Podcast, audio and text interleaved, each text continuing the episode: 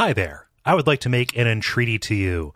Uh, we would like this show to grow really fast. And the only way that that can happen is if you help spread the word. We do not advertise at all, aside from mentioning this show on other shows on the network.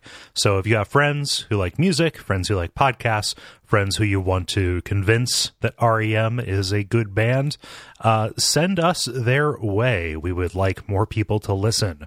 So yeah, uh, just direct them to fileunderwater.net and we will receive them happily. Thank you.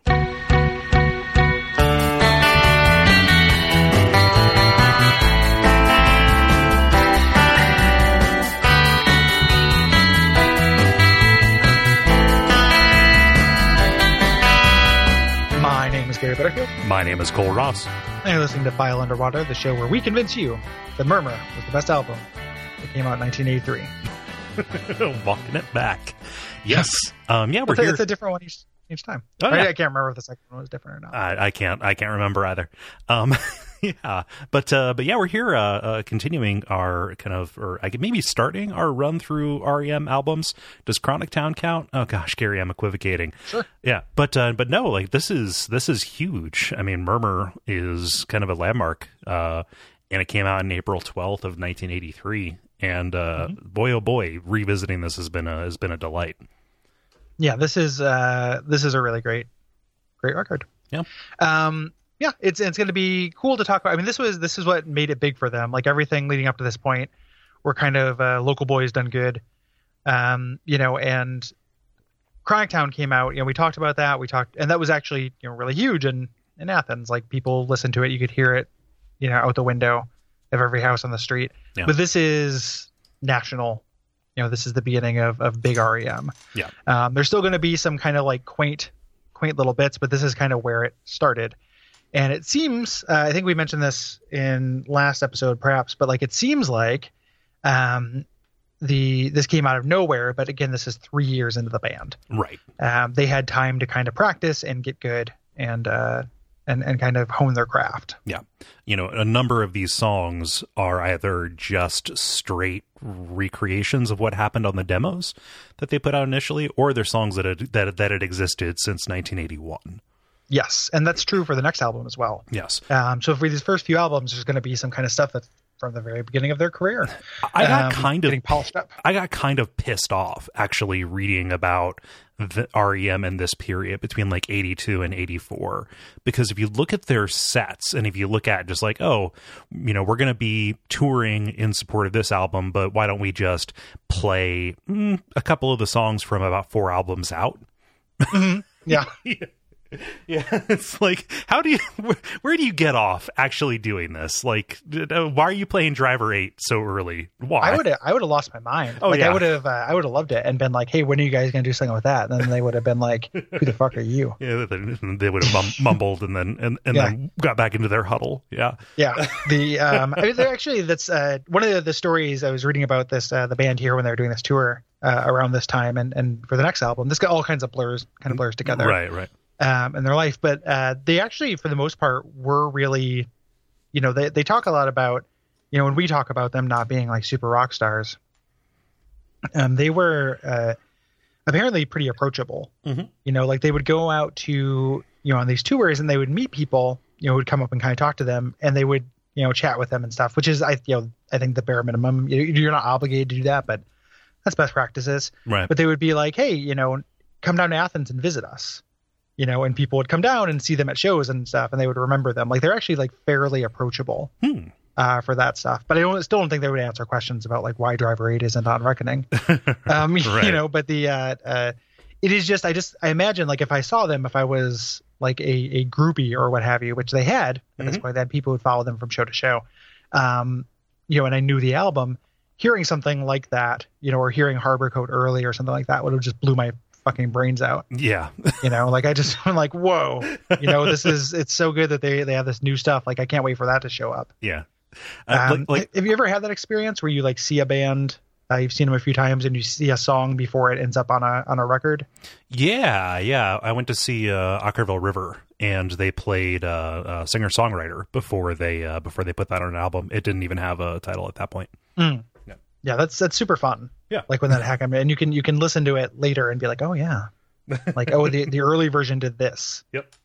You know, Yeah, that's um, really great. Obviously, my indignation at them being so prolific at this point and kind of just being a, a hit machine, to use a weird cliche that I'm not sure is actually a cliche, that's played up for comic effect. But like, it just speaks to just how ridiculous they were as a creative force at this point. yeah, yeah, it's it's it's similar to that, you know where the fuck do you get off thing we talked about Yeah, uh, with, uh, with John Wolf and White Band. Yeah. Yeah. um, yeah. So at this point, um, where the band's at, 1983. Um, they're still touring constantly. They're still writing really prolifically. Um, Cracktown was a was a good success. Like did very well, uh, mostly kind of regionally. Right. Um, you know, it made it up to like New York and ended up in like Village Voice polls, things like that. Uh, but mostly they are just kind of. This is still a little bit of that. Uh, not really living anywhere. Um, living on the road essentially. Yeah. I Being, think- being, and being in- road dogs.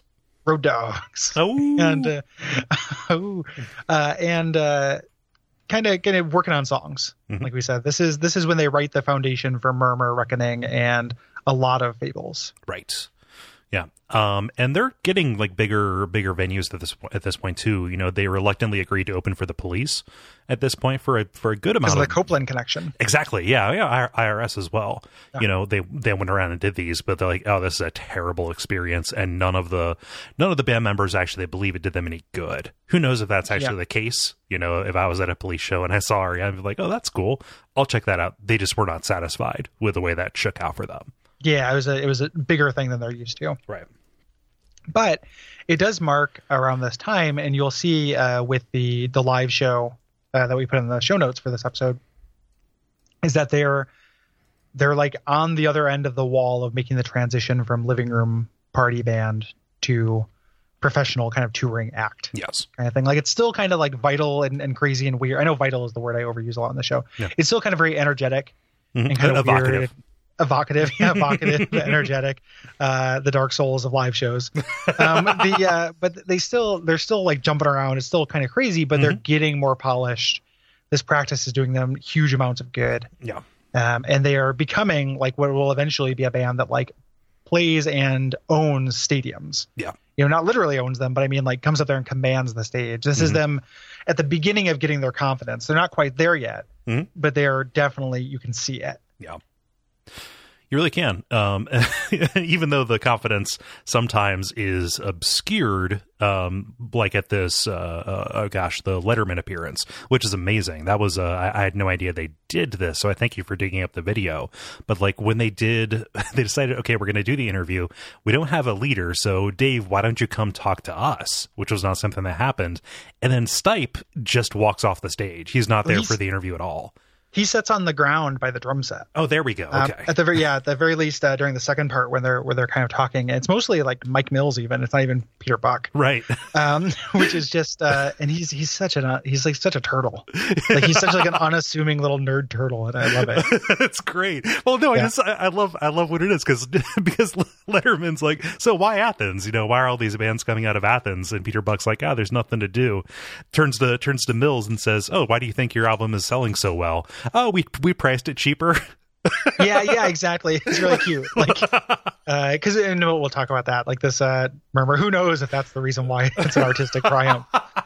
Because it's six ninety eight instead of eight ninety eight. I just that's such a bizarre thing to have to have you know a basis for a pretty big rock and roll band to to to cite like oh records you normally It's- go for like seven ninety nine this well, ours list for six ninety nine but you can probably get it lower you know if you want to I, I love it. It's it's so it's so cute uh, and so good. And what's uh, what's noteworthy is this is their, you know their first national TV appearance. They've done smaller ones. In the last uh, episode, there was a live performance that was broadcast on TV. We mentioned, Mhm. and this is like Letterman's a big deal. Yeah. And uh, you know you do that and you do it to promote. So they did uh, Radio Free Europe. Of course, that's the single, you know, or one of the two kind of big singles from uh, from Murmur. Mhm. Um, they had a chance. They they ran a little bit long, and the band, the audience really liked them. Mhm. So they got to do a second song. Um, and they did South Central Rain, which is kind of the centerpiece song from Reckoning, which Mhm. we'll be talking about next episode, um, before it had a title. right Um, you know, it's like they're just, yeah, this doesn't have a title yet.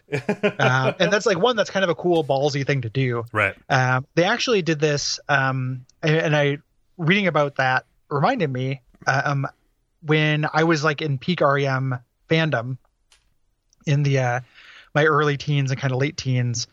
They performed. Uh, they did the Video Oh, Music Award. Yeah, And the, the- did, that, uh, that track Wake- from um oh gosh, did Wake uh, Up New, New Adventures. Yeah, Wake Up Bomb from uh, New Adventures in Hi-Fi, like a year before that album came out. Yeah, when they ostensibly were there for, you know, for Monster. Right. Uh, it was like in, in post Monster, and like I just remember that as just like whoa, a new song because I was so thirsty for like anything they, you know, I was had tons of tapes to listen to the B sides, and they were bad B sides. It's like oh, Rotary Eleven, sign me up, and it's like it's not a good song. Uh, it's it's a pretty boring instrumental. Yeah. Um, oh shit, uh, cool. I found a YouTube that purports to be Jazz Lips. what? Jazz Lips, yeah. Pop yeah i don't I, I can't tell that it is but i'll put it in the in the notes like we might have we might have achieved jazz lips Kole I repeat, we might have achieved jazz lips. yes jazz lips on reentry i i don't know that it actually is it sounds Mhm. believable though Hmm. it sounds it's somebody who sounds like michael stipe kind of mumbling over unlistenable tape loops yeah, Yeah. I, I need that. I need that very bad. Actually. yeah i will i will find it it's uh it's repulsive uh, it's it's not worth listening to yeah. Um, Another thing about this stunt of playing South Central Rain, then Untitled, was IRS fucking hated it because it created demand for a record that wasn't out. like didn't exist Yep. yeah like what are we what are we gonna do with this Like, like, this is- everyone wants this- to hear this It's not even on the radio. yeah um pretty you know pretty ballsy and pretty again kind of in retrospect very awesome who knows what it actually does you know Yeah. No, but it's it's a it's a nice piece of trivia, and again, it's one of those things where even live and stripped of a lot of the you know production niceties that they would have, you know, when they when they got to Reckoning, even though that is not a very overproduced record, like the entire song is there. yes. Yeah, Yeah. It, it's missing the intro which is kind of interesting and that ended up being we'll talk about that more Yeah, yeah, uh, next next episode but uh it was a little bit controversial that they're not so um so essentially that's that's their life at this point still no big changes as far as lifestyle they are still uh living you know uh, at some point like peter buck lived in a hallway you know in this house like what uh, are you talking about? I, I read about that. Like he he ended up renting out um his friends uh, like they had a, a house and they didn't have any extra rooms, so Peter Buck like lived in like on a sleeping bag in the hallway. oh God, That was his room. Like you'd have to walk through through Peter's room to like do anything. Um, so it's still you know they're not they're not killing it money wise, but they're getting Right. there and they're right on the edge. And this is going to be the thing that takes them over it. You yes. know. Um, yeah. So let's talk about uh, kind of how the album was produced. Yes. So they when when they started putting together demos for this, IRS wanted them to kind of use their guys. You know, Well, it- they good. It wasn't just that they wanted to find someone specifically with a 24 track studio Yes, um, as opposed to a 16 track which is what Which Mitch it- Easter had at Drive-In. how, how quaint is that? Like now that we live in a world of like infinite virtual tracks? Oh yeah, yeah. like uh The- take, the- take like a, like the flaming lips back in time and be like listen guys you get 16 yeah. Make it count. Like a you know some of the more extravagant watch out for fireballs episodes have mm, i think like 20 22 tracks something Mhm. like that for the sound effects and stuff. And it's not like we couldn't do that with one track. Oh of course. You know like Yeah. you know but it's just the uh it is just it's not very many tracks. Right you know um and uh, but yeah they wanted that 24 tracks uh so they they sent them to this guy uh, named stephen hague uh, Yeah. who's a producer who had done like a lot of more kind of new wave stuff but hague was really into it hague hague wanted him to do it Yeah. you know yeah well, Uh, hague was into the band like he liked yeah, the Hague- song catapult Yep, he liked well. He liked a lot of their songs. Yes. Catapult's the only one that kind of has bubbled to the surface. Mhm. Um, they recorded more than Catapult though. Hmm. Um, that's the only one that I think that there actually is a, a recording of. Um, and they wanted it. He was trying to make them sound like. Um, to me, it sounds like you two. Yeah. Um, it's like the that YouTube is out of all the YouTubes we put in the show notes for this episode. That is the one that I think is the most mandatory listening. yeah Um, you have to listen to it because it's so weird. yeah because like like the guys are not doing that anything that different right? Like the, they're playing the parts. Like catapult is the song. It's just mixed in such a way and they added this instrumentation. They added you know synth keyboards on top of this. They took it up to boston and like hey guys look what we did for you. And they hated it. Well, yeah, they, they they absolutely despised it. Like um, and the it's I mean there is a little bit more that the guys are doing because they are there's some like more background vocals. Hmm. Um, it's kind like this is gonna this is gonna be crazy. I think it sounds kind of cool. I don't Hmm. think it sounds like more murmur good, but I would like to hear a band that can write songs as well as REM produce that way. Mhm. like it's really warm. like the whole thing, it's it's a little, it's too slow. Yeah. uh, is the is the big problem with it. But it is like lush in a way that I can appreciate, like in like a Roxy music, like '80s Roxy music way. Yeah, I, I thought I think it sounds too shiny. Actually, Yeah, yeah. I just, uh, the, I mean, I kind of share their concerns. It sounds very dated at that point. Oh no, one hundred percent. Like I just this is as somebody who likes eighties music. yeah, I don't no, want this instead of Murmur. Like Right. I, I just think that it sounds kind of interesting. I'll give you Uh, that. yeah, it's it's really really weird, and they they hate it, and they you know decided not to do it. Like we, you know we we can't do this, and it almost made it so we didn't get that song. Yeah, they. I mean, like even still, you know, I like all of the interviews for like a decade afterwards. Like people are like, "Hey, that's a that's a pretty good song." Like, and up until that point, that had that had been like the the approachable REM song. What they came through with, like, "Hey, this is going to be a single." Like that was the thing with the most potential. But like none of the band members have anything nice to say about it. Possibly, possibly because when they hear it or when they play it, it it's that version in their head. It's the Hague version. Yeah. It's also I think with the best will in the world, I think that song needs a stronger chorus. Oh yeah. The, uh, um, I- I'm not this that is, great about uh, Catapult. Actually, we'll get to it. No, it's a weird it's a weird thing with Murmur in general, where like the songs. Uh, I- like I love Murmur, but it's not my, my favorite REM record. I don't No, think it's no. their strongest songwriting. And the uh, every song has like at least one part that I absolutely like adore that kind of Mhm. redeems the rest of it. Yeah. But they they end up in the too few uh, few too many of these like two or three chord really repetitive choruses Mhm. that kind of have these like uh you know that I, I can't really get into. Yeah. Uh, Uh, I mean, so to, to to to open the curtain a little bit, we're recording both Murmur and Reckoning today, or at least Mhm. our, our, our our estimations of them. I think that Murmur is more important than it is good, even though it's very good. I think Reckoning is more good than it is important. I think Reckoning is my favorite collection of REM songs Yes. on an album. So like I'm always going to go back to songwriting, like Mhm. is always going to be my number one thing. Um, and I think that it hits that throttle of not being overproduced, Mhm. you know, like having like a good sound to it, Yeah. but the songs are just this like the strongest collection. Yeah. I mean, we're both me. we're both in agreement on that. Uh, Yeah. You know, but And it- Murmur, there's so much to recommend it, recommend it as well. I don't want to Oh, get yeah. too far ahead of ourselves or make people think that we're, listening. yeah, Um, it just it just since it's fresh in my mind since I've been listening to it. Yeah. For the show, um, so they ended up actually working with Mitch Easter again, Mhm. um, and uh, he you know and and having him come in to uh, Reflections uh, studio in Charlotte with Don Dixon, and they had their 24 tracks. yes. Um, I forget if this is the album where uh, Mitch Easter and Don Dixon are credited as machinists as opposed to um as opposed to producers. There was one album, it was either this or the next one where their their credit was really weird. it's the next one. Okay. They're they're machinist. Yeah, this Yeah. one doesn't have the credits, the weird credits just quite yet. Yeah. Um, Yeah. And so they, they set out like they had this uh, this kind of unified vision uh, for this record. You know, uh, Peter Buck has talked about how he just kind of like he knew the sequence more or less going in. Mhm. Um, and they had sent out um, specifically cited uh, Aftermath by the Rolling Stones Yes. as to kind of make a uh, kind of holistically perfect record. Yes. Um all uh, all killer no filler. Yes, you know, and the the degree to which that's successful, you know, obviously was hugely successful. Right. You know, it, it ended up working quite quite like that. Mhm. Um, it's really in a lot of ways the way it is kind of produced is very conservative. Oh yeah. Um, it's there's not a lot of like studio trickery. Um, there's like a little bit of reverb on it. It's a really warm record. Mhm. But there's not there's a little bit of studio trickery, but not very much. Yeah, and that pretty much just falls down to like, oh, we found this weird sound by running a noise gate on on Mike Mills's bass. Yeah, for the something opening. like that. You know, yeah. just like little little tricks, not things that en- ended up being you know central to the song, like say the reverse tape loops in uh, in Stumble.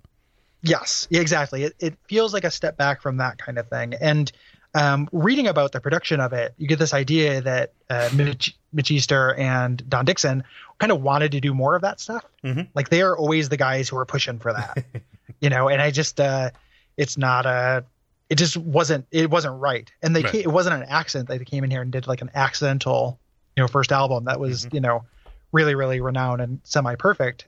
They set out and said like, this is what we want to do. Yeah.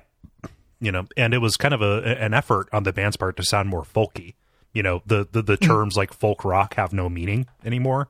Like mm-hmm. it's so bizarre how that is applied. Like I've also heard REM referred to as country, you know, so uh, uh, sometime around this era, mostly in the late '80s, early '90s. But like they wanted it to be to to to, to be stripped and reserved. Is Yes. is kind of what it is. Kind of in stark contra- contrast to a lot of the live stuff that we that we've heard earlier. Um, Yeah. and even like live versions of these songs sound very different because taken down to just their skeleton, they are rock songs, but here they come through as these kind of just shimmering, shimmering curiosities almost. Yeah, yeah, very very warm and very like 70s sounding to me. Yeah. Like uh, prior to because this is you know 1983, we had had the kind of reaction against the, you know, the reaction to that. You know, like if you if you look at the way music works in a series of kind of calls and responses uh, in in a very real way of like okay, well here's disco, and then after disco there was punk, and then this is kind of a reaction to to that. It feels like Yeah. um, you know, this is this is not the uh, kind of twitchy Talking Heads angular abrasive reaction to you know to to disco, Mhm. you know, and, and that kind of thing. This is oh, bread was actually pretty good. You know, you know, like, um, I don't know why Bread is always such a punchline for me. Like I know it's not that I dislike the band Bread. You know what? You know what it is? It's from the Who Shot Mr. Burns episode of uh, of The Simpsons when Homer is reaching down under his car seat and, it, and like with the, the tape that he has that he leaves a fingerprint on is uh, the greatest hits of Bread. That's Yeah. why I laugh at Bread. well, or the uh, Hullabalooza episode. Like, where can I find the, the latest releases by Bread? Oldies, I just heard them on the King Biscuit Flower Hour. what about the bog rattling bass lines? Of, the competent drum work of Don Brewer. Yeah. is one of the one of the greats. Um, I actually, I since I've been sad, I go to the used DVD store and buy old Simpsons DVDs, and uh, I bought season season seven twice, and those episodes are so good and fresh that I forgot that I already like oh wow! watched it six months ago. I was like, oh, I don't have this one. Yeah. Bought it, and then I went downstairs. I was like, oh, I have. It's six and eight. I'm missing, not not seven. but I'm not going to So- complain. Yeah, See, I, I just have two copies of it. I'll just. I was thinking about if I ever like ever had a house and threw parties, Mhm. having a room where there's just some like couches and then just season seven of The Simpsons playing on a four disc, you know, DVD player on repeat Oh yeah. is like a real good party thing. Mm. You don't want to just take like, a break and just kind of sit in here and watch like Yeah. any 15 minutes in the middle of this, this season, and it's great. in the middle of this particular season of The Simpsons. Yeah, it, it's like it's it's real close to peak Simpsons. Oh yeah, like yeah um so yeah so it's it's super warm super 70s uh sounding to me and uh yeah it's it's it's it's super great they they had um so they they had a lot of extra time uh, like they usually do so they recorded some covers that ended up as b-sides yeah, and uh, and we will talk about those uh, after the album yeah. That that whole recording thing's faster. We talked about that on the special episode about Hindu love gods, which is Yes. going to be available by the time this uh, comes out. Just that they had all of this extra room, and it's going to come up more when Reckoning comes around. Um, But like the idea that this is a band that wants to do things quick and fast, um, for two reasons. A, because they don't want to overthink it and they just hate doing that, but also because, like, as a reaction to, you know, these people like the Stephen Hague who would come in, make them play to a click track, and then say, let's take, you know, the, the, the book that I read was like, we'll take chorus 19 and verse 35. Let's go. Yeah. Like, you're just numbing them. So, like, the idea like we're just going to take these guys and you know make make them play live that was very appealing to them and it was much more efficient and led to a better product. Well and it and also to be crass about it it's cheaper. Oh yeah. You know like they took um like a really small one of the quotes about that stephen hague experience thing is that they could have tried to pursue like a, a bigger record label Mhm. and got you know a much much bigger advance. But they got like a $2000 advance from irs Mhm. and the kind of the writer to that was hey we can do whatever we want right you know so we're not going to use stephen hague we're going to go to uh you know and and, and use mitch easter Mhm. um the uh so the kind of money is a thing for these guys yes uh, still early on, and will be for for a while. Mhm. You know, they they talk about well into, you know, uh, into reckoning, like not being able to like all four of them splitting like a really shitty hotel room. you know, if they're not sleeping on floors or in the van. right or in a hallway They were- You know, it's, it's just so they're paying all that that back in Athens rent that they can't do anything with. These apartments I keep reading about in this oral history that are 125 dollars for four bedrooms. God, it makes me it makes me sick. I get sick to my stomach. I'm gonna vomit. what I would do with But- 125 dollar rent. But it's but but it's crazy because I I, I think back to it. I think uh, when I was in college for like a room in a four bedroom house, I paid like two hundred bucks. I yeah, I when just, I I, get sick. the first uh, house I lived out in, I got like the super small room. They had this like really small room that was supposed to be like an office, Uh-huh. uh, and I paid hundred dollars a month for that. Oh God. And then uh, the uh, after that, I moved into the master bedroom of that house and spent like something like 200 dollars a month. Right, and it was it was like a five bedroom house or something like that, and the rent was uh, a thousand dollars, something like that. It was ridiculous. Yeah. Yeah. Even though like, you can go back like any amount of time. Oh yeah. And that, would be like when I when I first moved out to Portland, like I had like a pretty big two bedroom apartment for like seven hundred fifty dollars. Yeah. You know, and now that's literally impossible here, and it's been Mhm. seven years. Yep. So Just just strangle everybody out. yep, yep, yep. so a little bit about the reception. Um, kind of the sales and chart stuff isn't as interesting. They hit number 26 on the charts. Uh, they sold 170000 uh, in their first month which is pretty pretty big. The weird thing and looking at what they were stacked up against it seems like such a fluke. Almost rolling stone named murmur its 1983 album of the year against u2's war michael jackson's thriller, thriller and the police's synchronicity you know all But that- three of which are gigantic albums That's absolutely bonkers. yeah Like Michael Jackson is and was like the biggest person, you know, the biggest entertainer yeah at the time, and it's not like you choose War or the Police's Synchronicity are small potatoes. right Pretty, hu- you know, pretty huge. yeah pretty cool. And they, they again, these guys who I just love were just goofs about it. they just thought it was funny. They were like, yeah, you know, it's not a better album than those albums, but like, it's pretty funny. You know, it's like, I can't decide what would be funnier uh, for them to say that, which is which, which is good, you know, cool and good, or for them to say like, well, you know, Thriller's no bad. that, that would be been a, a pretty good joke. But then Michael Jackson would have had them killed. Of course, yeah. Um, But yeah, like this, the, the it's it, it's a big album, and we should probably talk about it. Yeah, yeah, absolutely. Let's uh, let's get into it. Yeah, Um, so yeah, side one. side Um, one, Radio first Free track- Europe. Yes. Um, huge deal, obviously. Mhm. Um, this has been recorded before. We've already talked about the song in kind of generalities, but this version is a little bit different. Yes. Um, Um, so I mean, it's it's more produced. You know, they re- they re-recorded it, unlike the uh, the version of Sitting Still, which is not re-recorded. Weirdly enough, um, so they re-recorded it. it's, It's, hardly re-recorded, what's that? like the version of Sitting Still.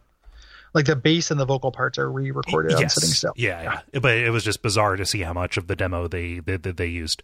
Uh, here, though, they, they they did this over again. It's it's more produced. Um, it's a little bit more lush. It's also slower. Mm-hmm. Yeah, yeah.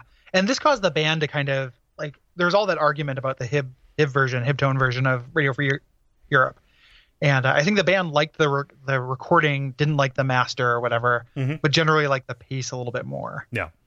Of this, um, this begins with a weird little like bass thing that was used by just getting the signal of like the bass strings with none of the notes. It's like the it's, it's the hum. Like they ran they they they they ran the bass directly into a, uh, noise gate just to get the hum and not the actual tone. Yeah, yeah.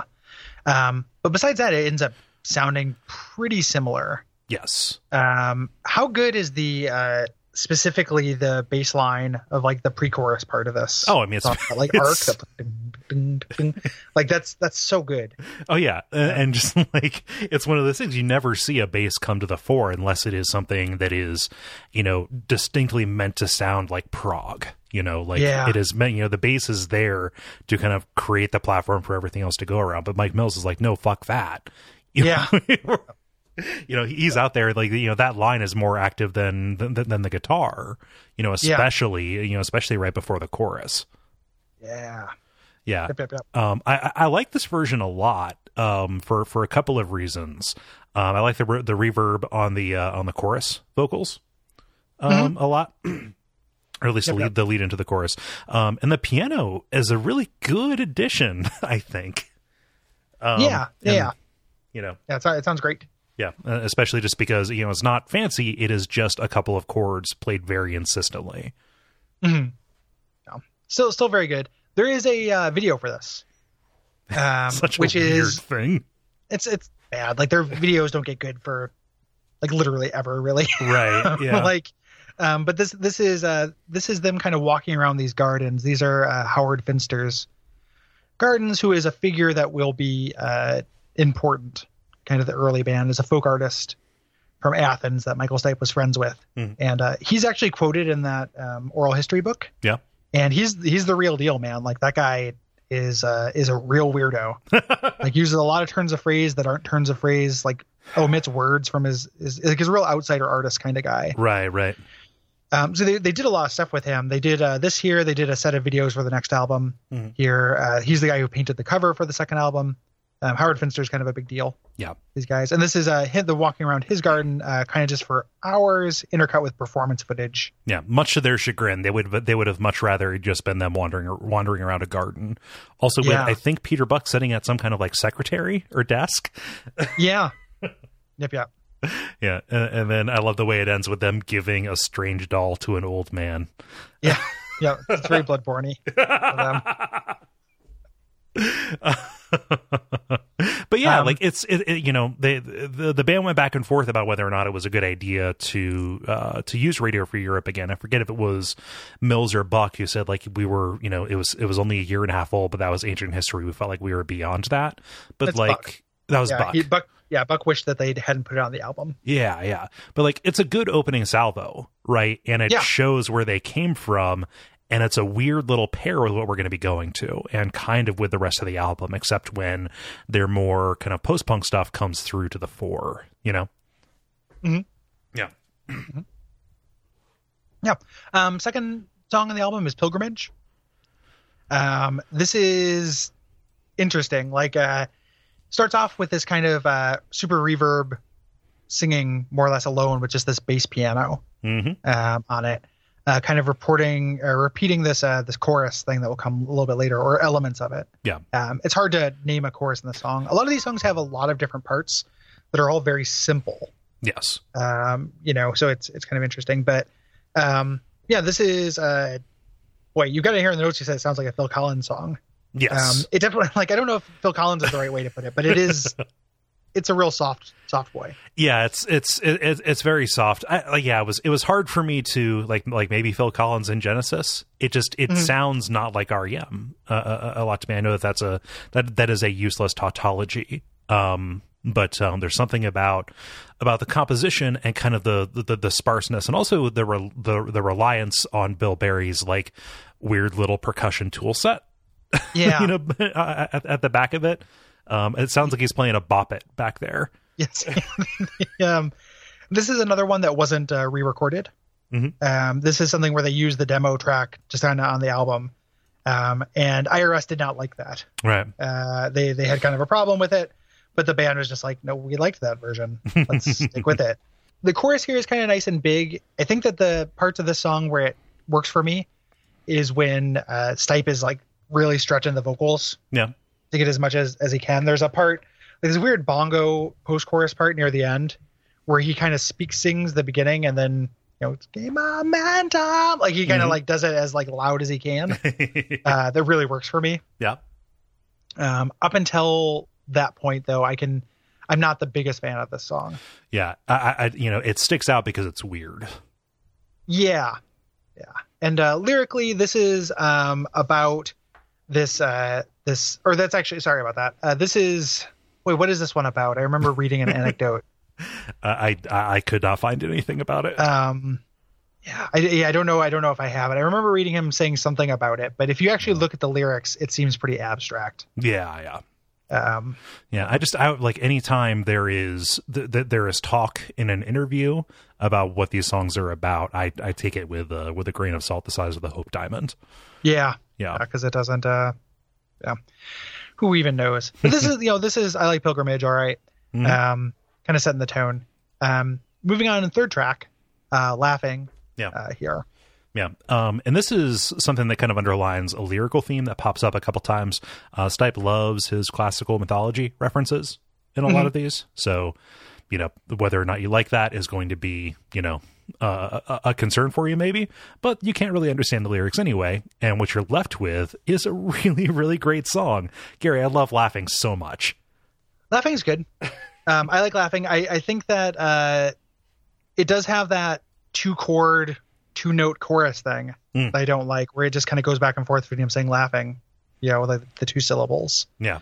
Um, and that's kind of a thing with the songwriting on this record in general. Yeah. Um, that's not my fave. Um, but I do like this one. Yeah. Um, you know, starts off with this very like kind of heavy bass to it. Um, and I think the verses are stronger than the choruses yes.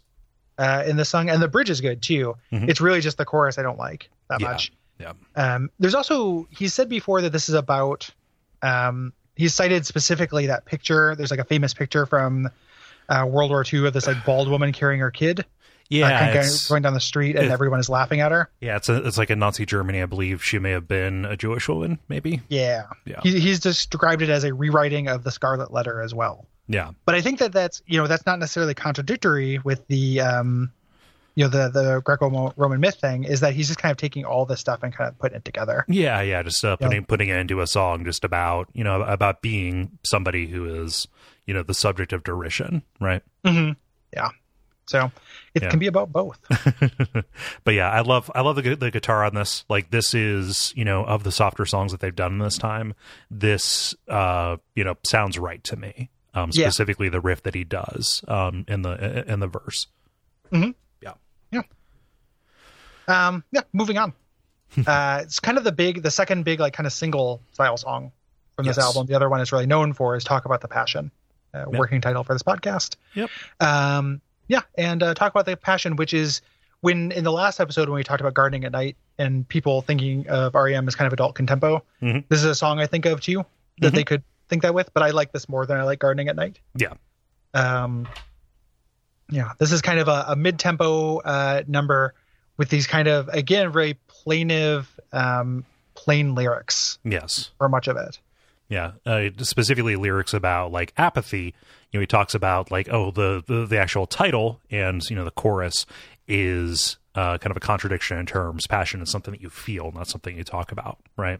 Yeah, Um, I like the lyrical content of this more than I like the song itself. I think that it moves a little bit too slowly for me. Um, the lyrics are great. Like the, you know when he repeats when he repeats the uh, the line, you know, not everyone can carry the weight of the world. Like that is, you know, a a heat seeking missile uh, that is coming after all the sensitive boys. yeah. Yeah, it's um yeah it's a, I I really like it. There aren't very many actual words to the song either. Mm. So again, it's just kind of that idea.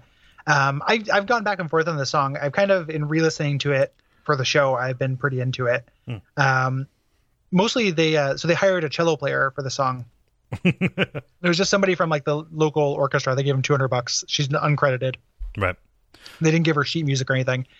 And uh, it's her part, uh, and the backing vocals kind of do this as well. But during the chorus, when it just does that like doom doom, like that, that I'm off key, but like the the kind of bouncing back and forth that happens with Mhm. the strings in the final chorus, Yeah, um, really does it for me. yeah, That's like a really really nice. It's like a C to a G, Mhm. but it's like a really really nice interval. yeah. Um, that that kind of does it for me. Um, I always love when classical musicians kind of interact or collide with pop or rock musicians. You know, like this is it, it. It was you know unthinkable to this cellist probably that they would ask her to come in and not have a score, yeah, something for her to yeah. follow.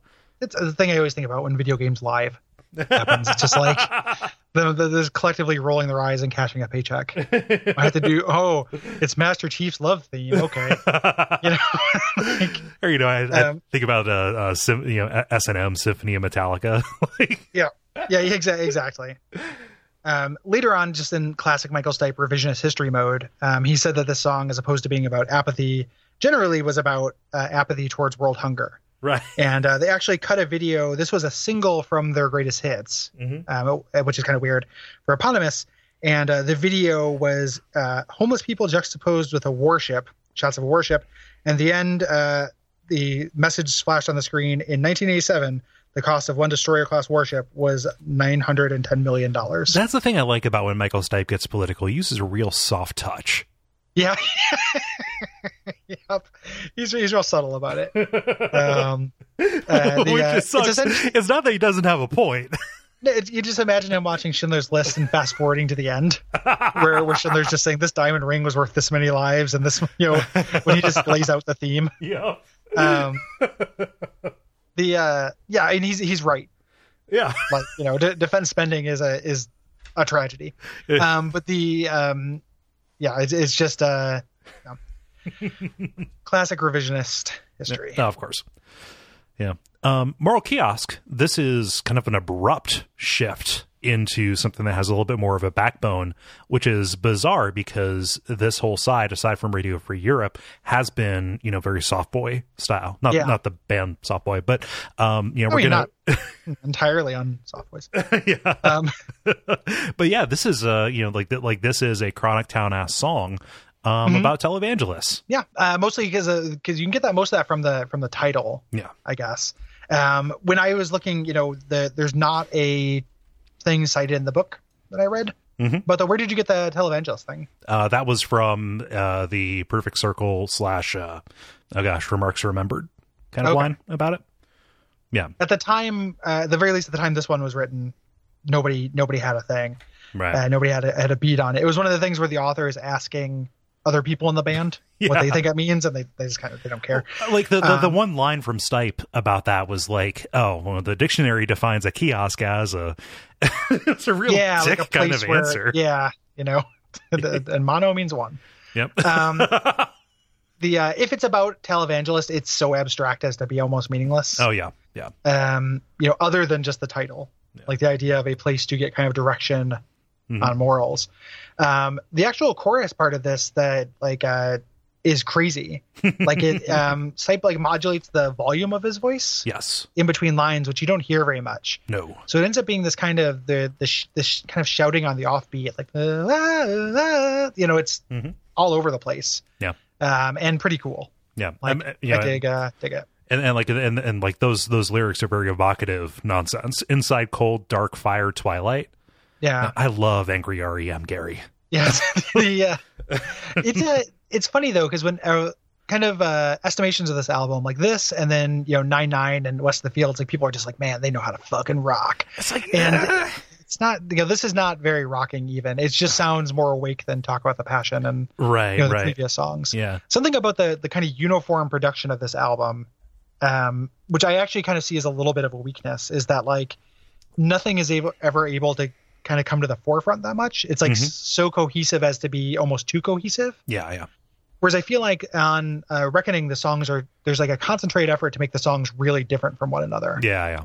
You know, and this is something I'm not don't mean to keep bringing up Reckoning, but like they're you know in a lot of ways uh, it makes sense to compare them. Right, right. Uh, you know, and uh, it's still like it's very good. It makes like a solid album listening experience that's very very nice. But when you start looking at the songs as individuals, they can kind of they're so connected. you, you- get the sense that they like were so focused on painting that they didn't realize they painted the doors and windows shut. Yes. Yeah. Yeah. Um, but this, you know, I like Moral Kiosk quite a bit. Yeah, it's Uh, it's it's good. It's just one of those ones that like has a couple of good tricks to it. Like Peter Buck gets to do something kind of weird. I love that little guitar bend, you know, uh, kind of kind of trick that he does Mhm. um, on the that, that the kind of punctuate the verse line. Yeah. Um, but like because this isn't a huge standout or one that kind of carried forward, there's almost nothing about it. later, you know, later no. on. So there's no real story. It is just one of these songs, and we're going to hear about another one uh, later today, probably, uh, where it's like, oh, we could have, you know, we, we would just write 22 of those at a time, you know, because Yeah. it sounds like an REM song. Yeah. and they um there's a this is a yeah um moving on so i i like Moral Kiosk quite a bit um i used to like perfect circle and now i don't Yeah. um so another bummer from the drummer um this is this was written by uh bill berry um on like a shitty casio in his apartment um, Mhm. which like that detail i love that because it's such a it's a real detail like i've been in like party houses and band houses when i was young where there's just like here's a shitty keyboard that's just around that keeps getting beer spilled on it that people would like write songs on every once in a while Yeah. um, but it's so I feel I find this like so too slow and too bland. Like I want another part for it really bad. hmm Um, like I wish that the chorus for this was the pre-chorus hmm or something like that. Yeah. I just this is ballady in a way that I don't think they're ready for yet. Um, like even even the vocal line that dun dun dun dun Yeah. dun dun dun, it's kind of insipid.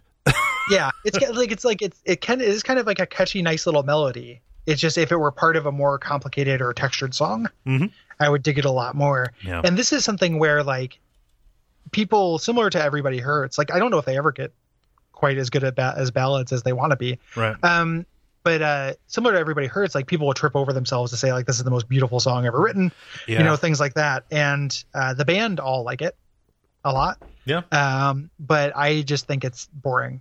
Mhm. Um, Yeah. Not super into it. I think that uh, I think that it uh, is a little bit too splayed out. You know, there's just not enough happening. It do, it happens over way too way too much time. Yeah. Um, there's kind of a funny story about this where Peter Buck, when he's interviewed, says that uh, you know at the end of a tour he hadn't slept in in forever, and he went out into the sunset and watched these kids playing baseball. It was football. It was touch Or touch football. football. Just Stipe, And it just- Stipe yeah, says tou- it was baseball. Yeah, yeah, it's um, and it super touched uh, Peter Buck's heart, and he told Michael Stipe about it, and he's like, you know, he did, I could hear my experience in the song.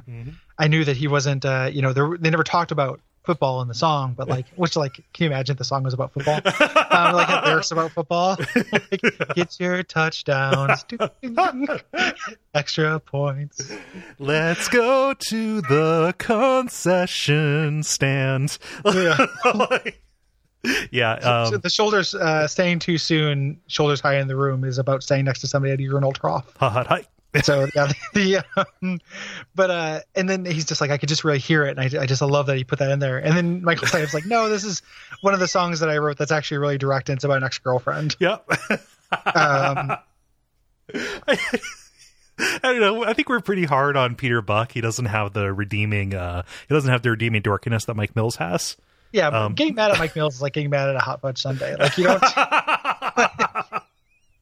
like no, nobody's gonna you know gonna treat that guy poorly. Yeah, but I Um, just uh, I I don't know that I would share the story of me crying for 20 minutes over touch football. Th- Um, these guys are so i wouldn't either. These guys are so weirdly like because it's like part of the whole point of them is not to be calculated. Right. you know but uh, i mean not the whole point of them but part of their appeal. But then like um something like this will happen where they will say you know bring up a story like that that's like probably very true and vulnerable and good hmm you know but i wouldn't have said it like i would have had some self-awareness to think about how that kind of makes you come off you know Right. Right. um Yeah. Uh, n- not a big fan of per- uh, Perfect Circle, uh, but we're going into side two, which has a. or, or the band perfect circle Uh, I mean, This is the side- But, but, side but. Gary, haven't you haven't you heard the version of, uh, of of John Lennon's Imagine that's in minor key? It really really gives it a new edge. It makes you look at the lines in a different light. i'm i'm way into uh the things where people take minor key things and make them a major key though Okay, yeah, like i like if you there's a video of somebody doing all of uh the opening verses of everything on metallica's kill 'em all in major key and it sounds like awesome video game music Huh. it sounds like really really cool like you know, the mini bosses or something right. um But, but, but, but that is done to say like, hey, like, isn't music composition weird? That is not Yeah. done to be like, eh, we're taking this True. and making it, we're putting it through a dark mirror. yeah that's that's the the shitty way to do it Yeah. i think Oh, now we're gonna get all the Perfect Circle fans coming after us. well that's okay we get we'll, we'll start our perfect circle podcast our sidecast perfect circle circle I don't. Perfect Circle squared. Um, yeah there we go oh, much better Um, so now we're going to get to the hated and vile catapult. Yeah, vile, the villainous catapult. um, yeah, which is like a pretty awake. You know, again, like I, as I mentioned, you can always hear these like awake songs on the beginning of side 2 Mhm. Generally uh, in in these uh, albums. Yeah. And uh, yeah, they didn't want to do it as we mentioned, uh, but they decided they wanted to to record it, and uh, it's got a little bit of you know, a little bit of something to it. Yeah. Uh, yeah. Yeah. Um, the chorus, the chorus kind of kills me a little bit, like the just catapult, you know, like it just, yeah, it just it's a little too shout along.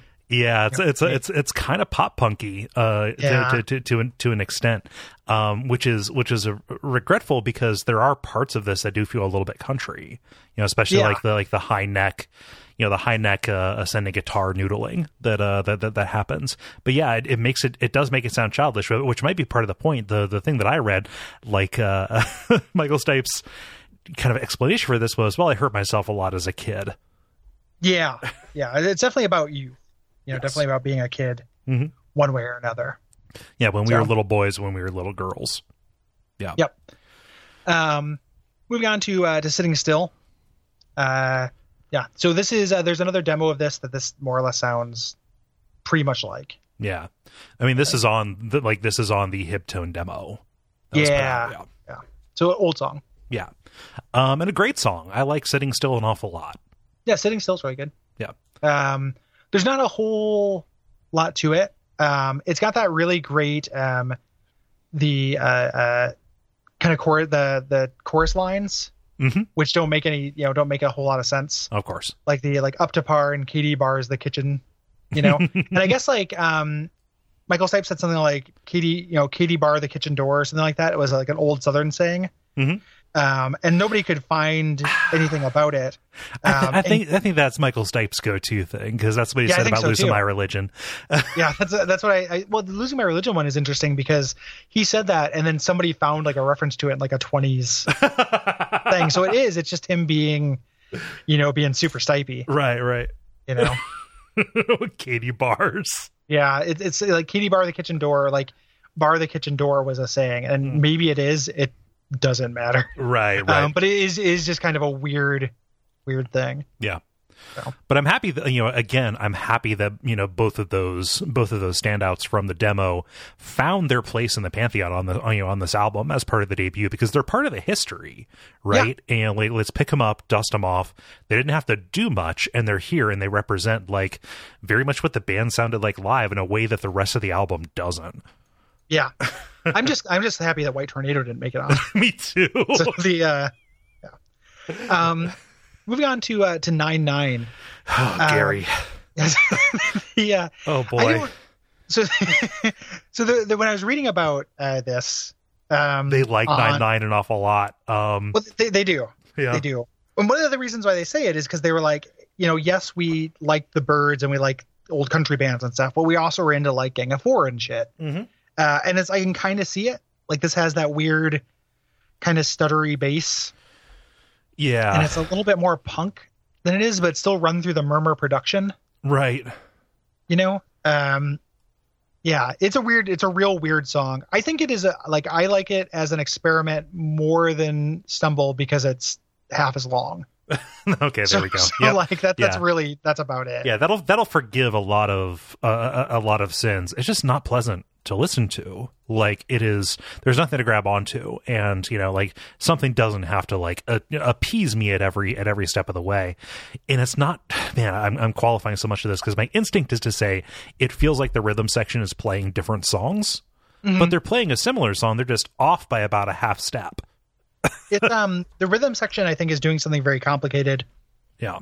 That the guitar and kind of vocals and the rest of the song are not matched up with. Yeah you know so it's like the i i have faith that like you know uh, uh berry and and and mills could like do this kind of like twitchy yeah uh, you know, uh, that's entertainment style like bass stuff, and then uh, but it's just it's you know shackled onto an REM song right right in this weird way. Um, I actually like the chorus of this song yeah uh, a little bit, and it it is really droning. It, it does it doesn't switch between notes a lot. It's Mhm. the same note, you know that, that give me a couple thing, uh, but it does that thing where that you do a run up to a, a line Mhm. where it says like you know give me a couple, give me a couple of pointers, like it, and then we'll finish it.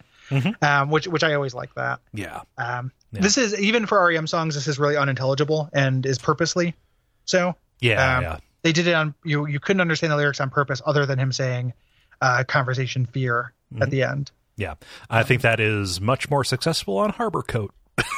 Yeah, yeah, Yeah, Yeah. that that that Um, strategy. But like again, it's it's it's good for them to kind of go for it. The lyrics are not the problem here. I just I just think it's a it's a mess. Yeah, I, don't I don't love it. And I was like, Uh, I was looking like, I was like, okay, well, th- this may be a situation where it's probably better to to watch live when it's stripped of that per, of, of that production, right? Like maybe Yeah. it's going to hang together better, and it just it just kind of doesn't for me. There's a yeah. I mean, me either, and it almost didn't make it on the album. There's a couple like little bits of trivia about this. Um, so like one, uh, they tried to do this for Chronic Town, Mhm. and that version was like six and a half minutes long Oh, and didn't go anywhere. So yeah, this is them their restraint version. Uh, two, they didn't want to add it to the album, like the band didn't want to, no, but uh, IRS Records president uh, Jay Boberg said like, "Hey, I like that song. Would you put it on the record?" yeah, you know, and they were kind of that's again them kind of being you know flattered. They were like, "This is kind of sweet because we know this isn't going to be a single, but you still want it on the record." Mhm. You know, that's kind of nice. yeah, Um, so I could see them. You know, it makes sense, uh, kind of narratively why it ended up on there. right, It doesn't have a good place in the album. no, You know, yeah. uh, I would say. you know, especially sitting between sitting still and shaking through, both of which are again more representative of, of, of what they of what they sound like. You know, Yes. Yeah. You know, but I would say if you put sitting still and shaking through next to each other, that would be oh, it'd way be too much of like a way- morass. way too similar. Yeah, yeah, because those are similar. Those are like the the burning down ages of you. yeah. of murmur. um, so yeah, shaking through. hmm Um, I like this. You know, it, Mhm. it, it's it's definitely a little bit of a workhorse. Um, again, like you know, Mills comes through and and he shines, but it's middle of the road. Yeah, it feels like they it feels like they slapped the piano onto it to give it some kind of identity or fingerprint. yeah, yeah. And the piano is very nice. Yeah. Um, they recorded that uh, very specifically. They had two pianos, like a nice piano and a shitty piano. I think this is a song where they recorded both of them together, Yeah, yeah. um, which is which is pretty nice. They did that on uh, Perfect Circle as well. Um, it Yeah, was it was. Berry and Mills who were playing the piano on that. Yeah, which is I, I, I like that quite a bit. Mhm. Um, and I actually like the um, the kind of post chorus kind of bridge part at the end of this. Again, because it, it gets really high up and kind of strains. Yeah, yeah. you know, and it kind of comes along. But it's a, you know, I, I mean, I like this song just fine. It moves moves the album along Yeah. without standing out too much. that is damnation by the faintest of praises. Yes. Yeah. because I like that song too. You know, I think the lyrics are really good. Like, you know, again, speaking to the sensitive boys, could it be that one small voice doesn't count in a room? Yeah. like there there's a reason this band spoke to me so much as a, you know, as a young teen. I like I love that uh, that line too because it's stretched over so long. like it's a long long sentence for for an album lyric, Yeah. and it just it goes over the entire like all of the chords. you know, um, kind of pretty impressive, kind of vocally. Yeah. The lyrics uh, in this. Um, next up is we we walk, which is a real weirdo uh, song. Yeah. this is like so- uh it's it's like a Roy Orbison transplant or something like that. Yeah, yeah. Um, they had a really hard time kind of doing this song because it's got uh, it's so like kind of lockstep. Yeah. It's Um, uh like and Buck wasn't the problem. It was or uh, no, Berry wasn't the problem, it was Buck.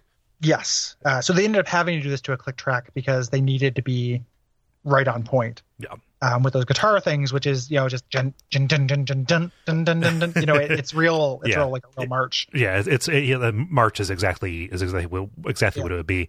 Um, and you know, Buck is just doing these straight major chord arpeggiations. You know, it sounds like a Mhm. sped up, a sped up uh, major key version of oh gosh, everybody hurts almost Mhm. on this thing. Um, yeah, I, I actually really like this song. Oh wow, Um, it's I like it because it doesn't sound like all the other songs on Murmur. okay, um, so it breaks things up a lot. Um, I think that it does the beginning of it, where it sounds like super nursery rhymey, Mhm. um, has a cute origin. Like uh, the, the lyrics were written because Stipe had a friend who lived on the second floor and would sing something like this whenever they walked up the stairs. up to the up the stairs to the landing, up the stairs to the hall. Yeah, would would sing that as he walked behind her, and I think that's cute. Mhm. You know. And then when we get to the outro part, this like take Oasis part, Yeah, um, I I love it. Like it, it sounds like ridiculously huge and like you know, I hate this word, but like epic sounding. yeah, yeah. in a way I really appreciate, which is added by the one piece of like dumb studio trickery I've ever thought like really works uh, for these guys, which is um, they recorded this. They were near a bar and they recorded these guys playing pool, yeah. and then and it sounds like thunder. Like I always thought it sounded like hiding from a thunderstorm. And and it comes out of fucking nowhere too, is what Yeah. happens. Yeah. Um, it really works for me. Like I don't know, Yeah. I like the song quite a bit. Yeah, I, I just think it's a little bit too um uh, a, a little bit too twee um and a little bit repetitive for my for my particular taste um and what Yeah, I expect. You know, It's both of those things, and like a lot of songs on uh, Murmur, it's saved by an and like a bridge at the end of the song yeah, yeah. where things kind of break out. You know, and that's something like Peter Buck has come out and said, like, I have no idea why I put so many chords in those songs. Like, he was insecure about his place as like a guitarist. In Yes. this. So, like, you know, he will make these 15 chord songs, but he won't use them all at once. He'll just do these little like modal shifts, right? yeah, yeah. So it work it works for me on this album, and and doesn't like it, it's overly dramatic to say it saves some of the songs, but I does do think it makes some of them that just sound very murmury. Yeah. Much more interesting. Um, and then uh, you know the album ends with uh, "West of the Fields." Yeah. Uh, this was a collaboration, but I read who they collaborated with well after I took these notes. So I might rely on you to say who actually helped write this. Uh, Neil Bogan. I don't uh, know who that is. this. He is a guy. He's like a scenester guy. Okay. Um, who who they like to wrote uh, the lyrics with them and kind of help them write it. Um, it's pretty simple. Yep. Uh, the song, and uh, kind of you know about this uh, this mythology reference with these Elysian fields. Mhm. Um, and yeah, this is another one where people are just like, if you thought REM couldn't rock, you know, this, until Which- you hear West of the Fields, Which is crazy because that isn't the thing that like is is remarkable about it. It's not the relative volume or the distortion on the guitar. It is just how dark and atmospheric it is. it is really dark and atmospheric. Yeah. Um, the chorus is doing that too, you know, that shout along thing I don't like. Right, right. Uh, you know, uh, the West of the Fields part of this I think is kind of frustrating. Yeah. Um, but again, it has that late game bridge thing, like that. an- The animals are strange part Mhm. is like one of my favorite moments on this album. like, and it's like my favorite thing to close this out, like because it's so it's so good. Like anytime Michael Stipe has to get to the very top of his range and like hmm only barely makes it, Yeah. um, that's always gonna do it for me. Yeah, we're gonna. gosh, I forget. Is this no? It's it's gonna be next episode where we talk about the live show where he does uh he does a falsetto that just does not work at all. No, yeah, yep, yep. Yeah, Um, um, I, I love that. Uh, it's the, it is listed here as the third chorus. Uh, the antelopes are strange, trying to sicken me. yeah, Um, just a nice little nice little couplet there. Yeah, I like that a lot. yeah, Um, so that, you know that's the part that that's my you know the favorite part of the song. Kind of ties it together for me. Yeah. Um, it's a weird ending track. Like uh, they don't. They t- I think they tend to end more intentionally than this on later records. Mhm. You know, I don't know what would have been you know the better ending. yeah. it, but- I, I don't. I, I I couldn't pick a song of these that actually that actually has a more definitive you know kind of stop. Like Yeah. maybe maybe they could have opened with something like laughing or with uh, with sitting still and then close with Radio Free Europe. That'd be I the only way. Like, but that's sequencing it like it's a live it's it's a live performance. You know, having Yeah. a closer. um, and this, this you know this ends the the record um the as a whole like as i mentioned um you know i think that if murmur has a weakness it is that unification Mhm. that it has and that could be you know in no way objective and more just to my taste Right, right. where like i'm, I'm usually into second album weirdos that have like a lot more variance uh in kind of the song feels you know the, the kind of the tone to the songs Yeah.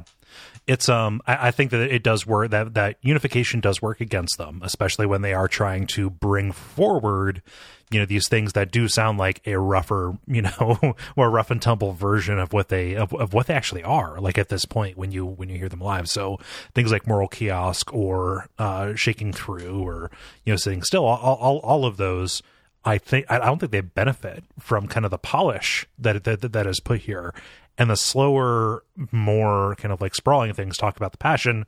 Perfect Circle. I think that like they're more at home in that kind of environment.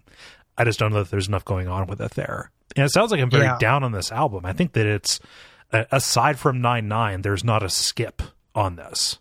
Yeah, I, I will. I will skip Perfect Circle generally, um, but other than that, I don't think there's really a skip. I think as an actual album holistic experience, it's very nice. Mhm. You know, like it. It is a nice, like very soft album, which I like. Yeah. You know, but coming, it it just doesn't do it tons of favors being sandwiched between uh, Reckoning and Chronic Town, Right. both of which are just much more lively. Yeah, and that spe- that speaks more to what I think both of us value, at least until like we get to the Warner days and like they've transitioned into being something that doesn't that doesn't have the weight of how awesome Chronic Town is on top of it. you know, like they're a different band at that point. Um, so it's absolutely mandatory listening. Like, really, really, really fantastic album, and lays down the groundwork for a lot of what they're going to do. Right. It's just as for my personal taste, you know, I just like some songs a little bit later. Yeah. Um, before we totally move on to the kind of outtakes things, a couple of little trivia bits we didn't really talk about. Uh, so REM likes to uh, name their albums in weird ways, or you know, have their album sides. Mhm. Um, this one's kind of minor in that respect. Most albums have an A and B side. This has side one and side 2 Mhm. Not that big a deal. But we should talk about the cover a little bit. Yeah, this cover is fantastic. Yes, uh, I love it. Yeah. Um, it is uh, so it's just this uh, section of kind of this wooded area covered by kudzu. Yeah, it's a it's like a waterfall of kudzu, Yeah. um, kind of like offset by this very you know like the, the the type on this is very subtle and kind of like integrated into it. Uh, and and kudzu's a fucking mess. I yeah it's it's so cool looking. yeah Like they uh, they they talk about it being kind of an intentional thematic statement where it's something that to most people will look like like an alien landscape, Mhm. but it's something that if you're from the south you'll like understand. yeah And it was kind of a you know a shout out or kind of a, a tribute to their southern. You know, like this is a southern band. It's a Yeah. easy thing to forget. You know, but this is a southern band, and they're very enriched in the south. yeah. You know, It, it it is the kudzu that is strangling our Dixie. Like, did you know that like if you like rip down kudzu and you don't burn it, and if you burn it, it's it, it's toxic. But if you just like throw it away, it will grow from the from the trimmings. yeah, Like it is, I think it's from Japan, maybe. Sorry, I'm I'm turning into kudzu facts, but I've got a lot of family from the south, and like I was fascinated by it when I took trips down, you know, down to South Carolina and Georgia. yeah. Yeah. Um, and on the back, there's kind of a like I wanted to say a famous trestle, like like a like a trestle around Athens. You know. you know, The, you know, like the there are. that, that swept the Tressleys and yeah, it's, the, it's the famous trestle next to that cool field. yeah, it's it's famous because because they featured it on this, but it is a it is a, re- a railroad trestle that again has this uh, greenery around it. Yeah, like it, it is it is fantastic packaging around this that does make a statement about where they're from, and as kind of their their debut, you know, it's important to have that part of your story of where you came from, even if you're going national, right? Yep. Yeah. I really, really love it. Um, there's some uh, kind of outtakes live stuff we're going to talk about as well, Yes. uh, as we do. Yep, there are two that are not bullet pointed here in the notes. Uh, specifically, the the covers that they did in the studio, uh, the Tighten Up by Archie Bell and the Drells, and the uh, There She Goes Again, the uh, the uh, oh gosh, Velvet Underground. Um, the Archie Bell and the Drells thing was it, it, it very much just sounds like something they did for fun. That song is great. I love Tighten Up. I don't know that I needed REM to do it. No, they're they're just fucking around. Yeah. Like there's there's no reason to listen to the REM version of that. Like like Well, it's we, uh, longer. yeah, thank God. Um, yeah, th- that's just them them kind of goofing out, goofing around. Right. Um, their version of "There She Goes Again" is a little bit more successful. Mhm. Um, and uh, yeah, I think I think that's actually kind of a good version of that song. Yeah. Um, and that's Velvet Underground is a weird kind of influence for these guys that doesn't get you know cited all that often. No, no, it's something that all of them would say, especially around this time, but Mm-hmm. like the press would try and pin them more to the Byrds. Yes, yeah, and that's uh you know I can hear hear it, but I can hear a little bit of the the Velvet Underground in there as well. Yeah. Uh, because of that Velvet Underground cover that REM did, uh, I got into the Velvet Underground. Oh, well, So like I would not have listened to the Velvet Underground if it weren't for REM covering them. hey man, any road you take. Yeah. Um, the uh, so as far as other outtakes, kind of before we get to the the live stuff, Yes. um, there's a song called uh, "Romance," which would turn out uh, turn up on Eponymous later. Yes. Be the kind of like the one thing to get hardcore fans to buy a greatest hits album, you know. Uh, and it worked on me. Like I, I bought Eponymous to get uh to get my hands on "Romance." Yeah. Um, this is an earlier version. Uh, Mitch Easter loved this song. okay. one of his favorites, and uh, just kind of never made it into an album. Yeah, it was uh, it was an Ages of You. Never Yes. always a bridesmaid, never a bride. Um, like like Ages of You, which also ended up being right. And I, I actually I like both these songs. Okay. Um, I like Romance. I like Ages of You a lot. Yeah. Um, I would have traded out a Murmur version of either of these songs for, you know, for for nine nine. Yeah. or something. Maybe not. I mean, they sound a little bit more middle of the road, but I, I might have you know trade them out for one of the you know forest sitting still or shaking through or one of the kind of like just murmur ass murmur songs Mhm. would have had something a little bit more poppy, which both of these are. Yeah, yeah. Um, I like Age of, Ages of You a little bit more than Romance. Last time we recorded, I was a little bit down on Ages of You.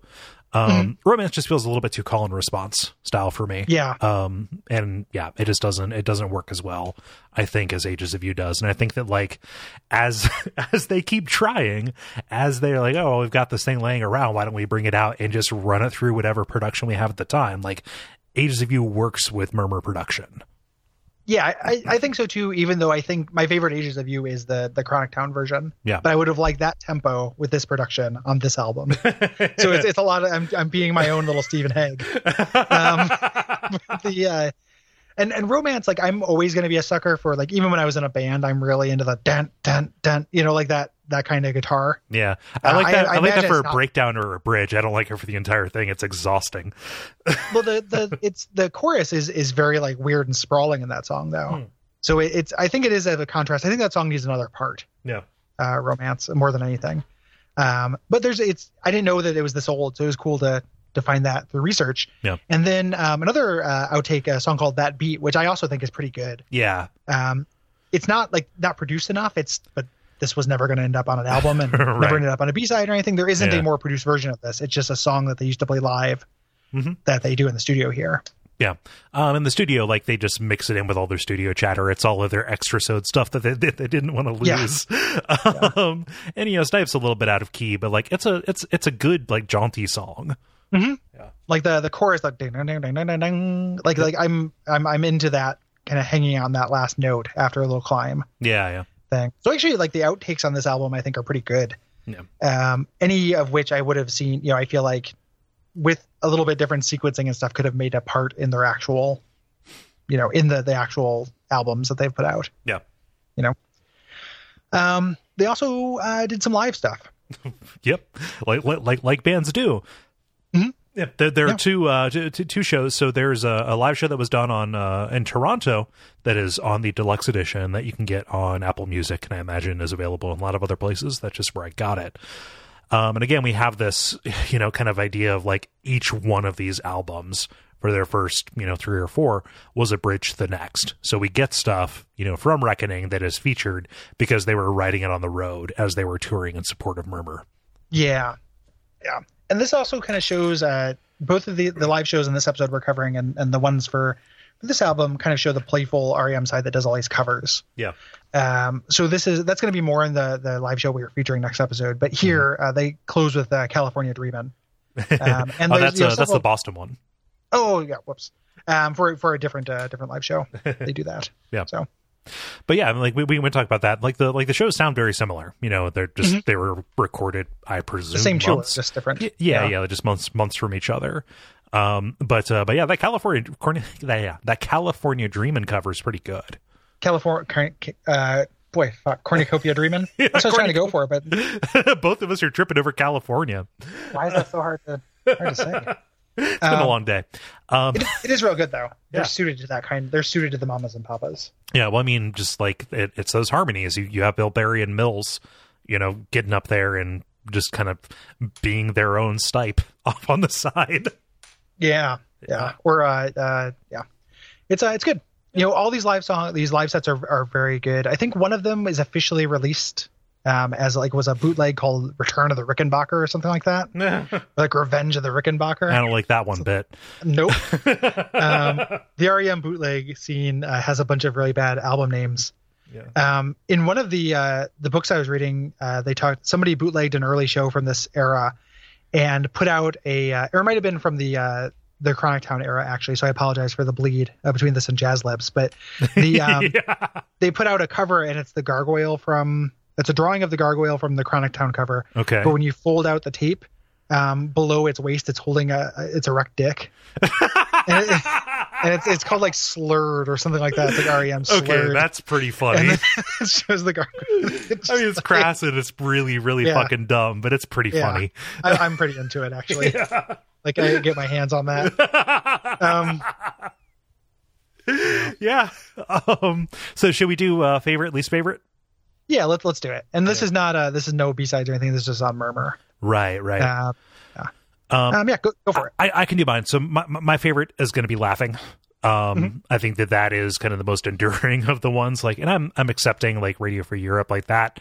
That I feel just you know is is its own separate thing, and I don't want to.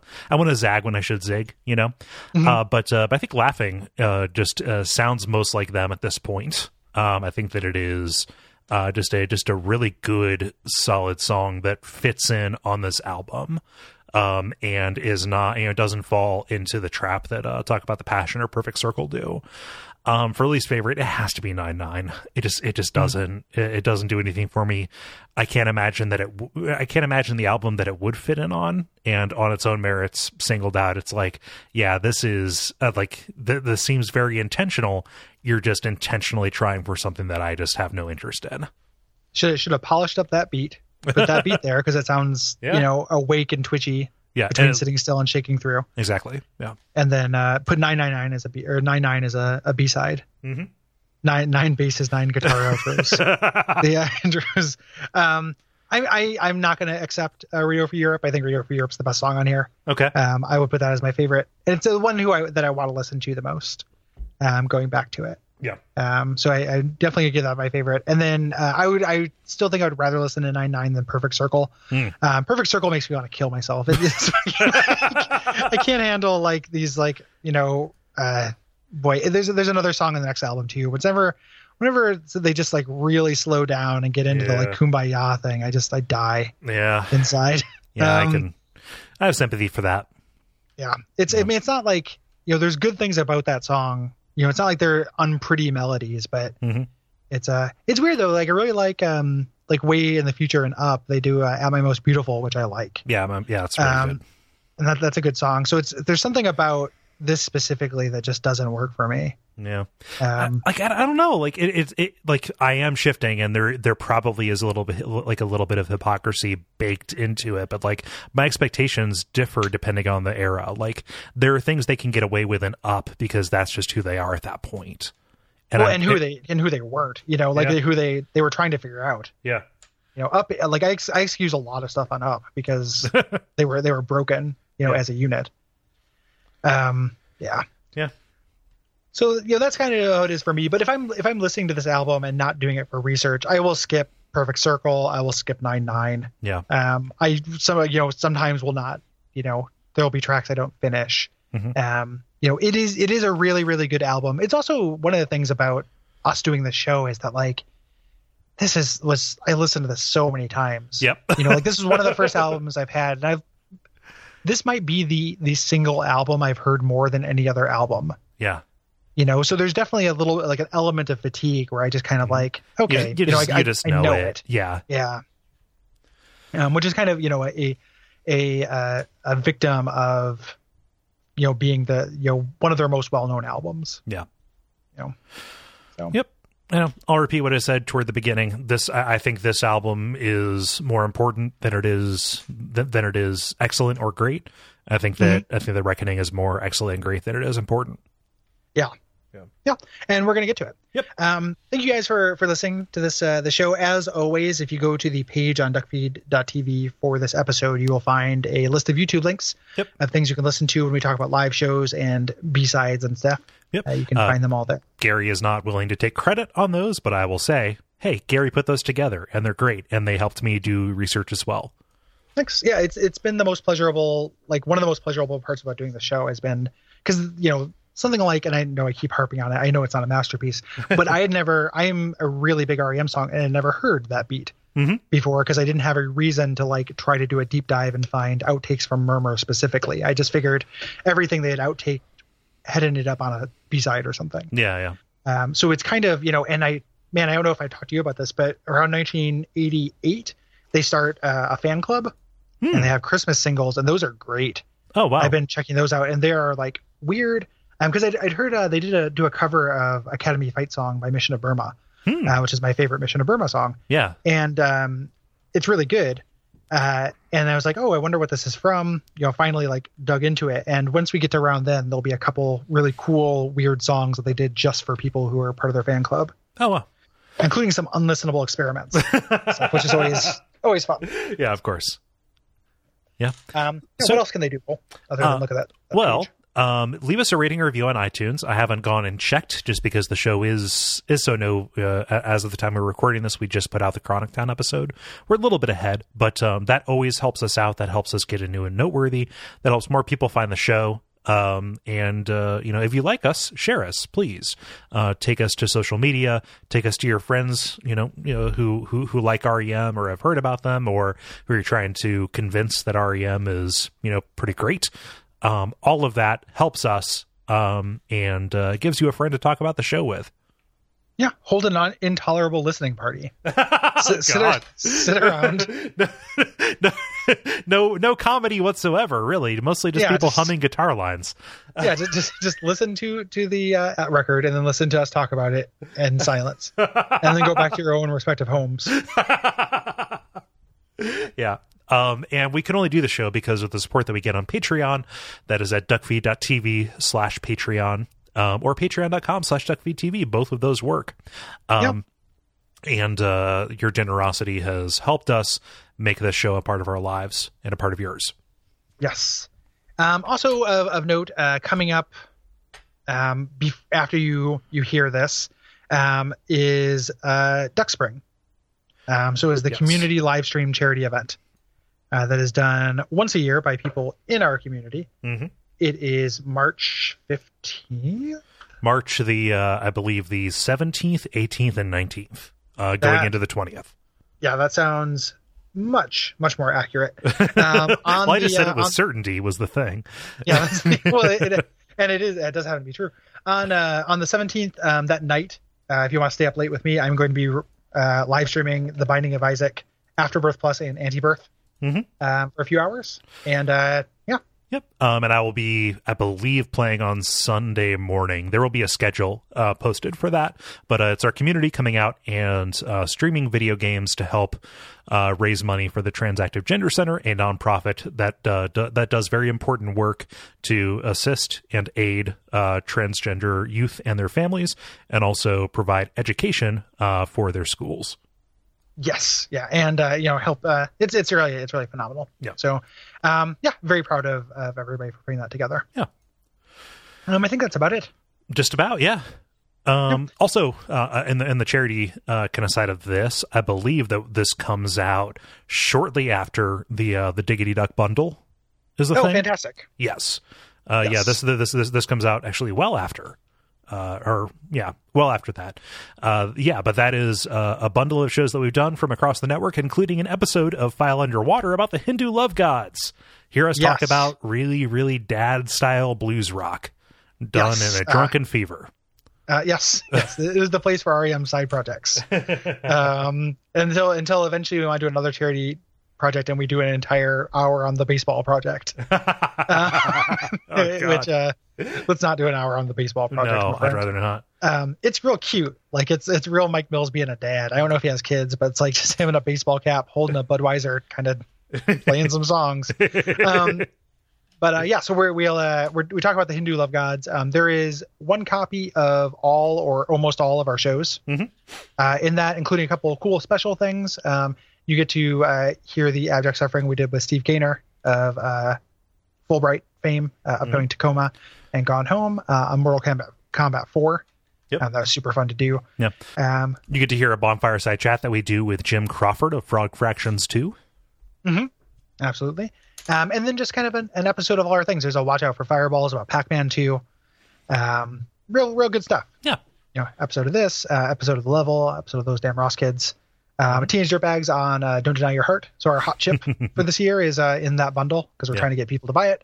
Um, all charity, all proceeds go to charity, and uh, we would really, really appreciate you uh, checking out, and you get something cool as well. Yep. So you can find that. Uh, there will be a banner on duckfeed.tv slash store. Absolutely. Um, and until next time, it is the end of the show as we know it. And we feel fine. Impossible. Impossible.